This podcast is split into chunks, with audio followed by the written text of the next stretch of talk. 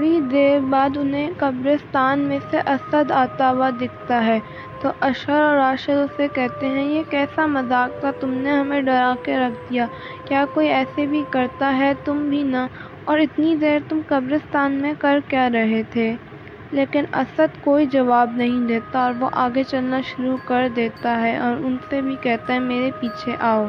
اشر راشد کا ہاتھ پکڑ کے اسے روکتا ہے۔ اور اس کے کان میں کہتا ہے، رک جاؤ۔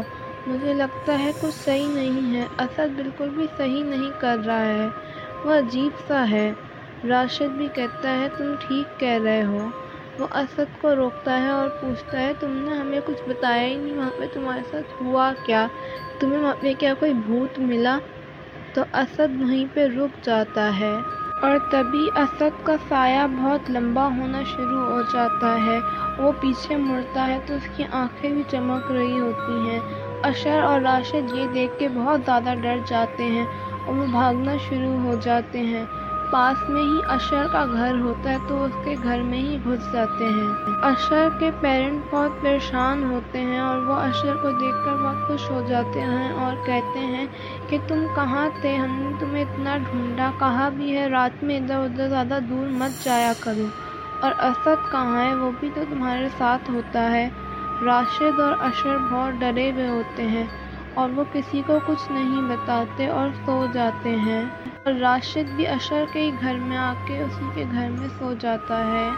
صبح جب اشر کی امی ان دونوں کو اٹھانے آتی ہیں تو وہ بہت پریشان ہوتی ہیں اور وہ کہتی ہیں کہ انہیں اسد کی امی کا فون آیا تھا اور اسد کی امی بہت پریشان تھیں اور وہ بتا رہی تھیں کہ اسد پوری رات گھر نہیں آیا۔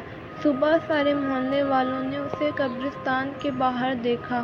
اور وہ تب تک مر چکا تھا۔ اس کی حالت بہت زیادہ بری تھی اور وہ ایسا لگ رہا تھا جیسے بہت زیادہ ڈر کے مرا ہو۔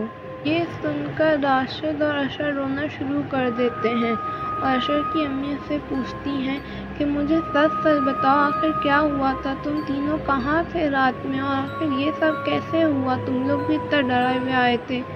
تو اشر اور راشد، اشر کی امی کو سب کچھ بتا دیتے ہیں۔ لیکن اشر کی امی یقین نہیں کرتی اور وہ کہتی ہیں، یہ سب کیا ہے؟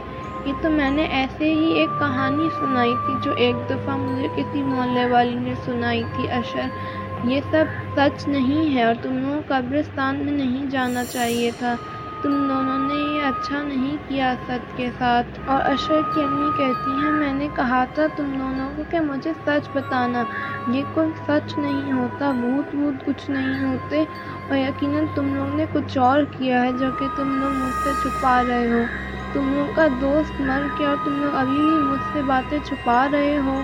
اشر کی امی پریشان ہو کر وہاں سے چلی جاتی ہیں۔ اس کے بعد سے راشد اور اشر کو سارے محلے والے لوگ عجیب نظروں سے دیکھتے ہوتے ہیں۔ یہاں تک کہ ان کے پیرنٹس بھی اور سب انہیں پاگل ہی کہتے ہوتے ہیں۔ اور سب کبھی انہیں ان کے دوست کا قاتل یا پھر پاگل کہتے ہوتے ہیں۔ راشد اور اشر بہت پریشان رہتے رہتے تھے اور وہ لوگ یہی سوچتے تھے کہ یہ ہماری سزا ہے کیونکہ ہمیں بھگتنی ہی پڑے گی۔